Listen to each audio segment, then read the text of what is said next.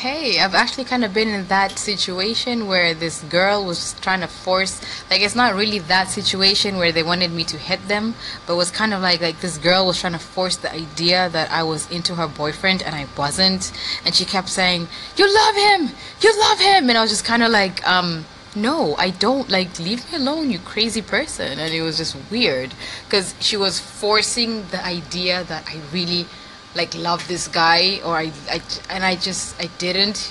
I was just kind of like why are you I mean yeah I ain't into whatever. He like he's weird. Like I wouldn't even even if he was sing like should I what do I how do I diffuse the situation? So yeah yeah I've been into that situation but I've never been into the like the hit me situation.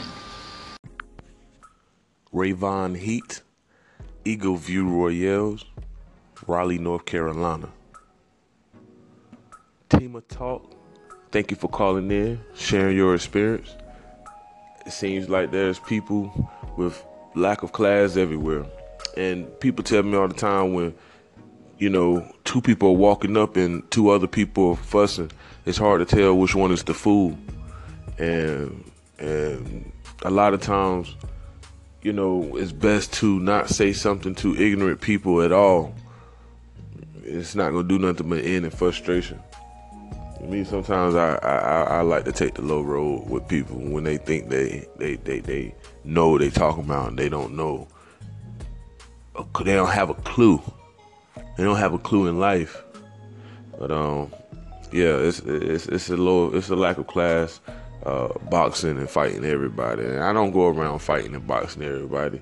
I just don't back down, you know. And I feel strongly about my opinions and you know, if someone want to fight me over my opinion, I you know stand up for what I believe in. Uh, a lot of time I try to diffuse situations or I just leave situations. However, if I'm in an environment where it's like, you know, if I leave, I'm gonna look like a the biggest pussy in America. I'm not leaving.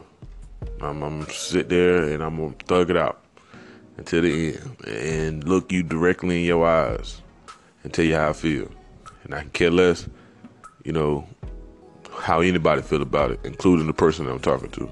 So um, yeah, that's that's how those situations go. Um, I try to stay positive, and I try to just keep moving forward.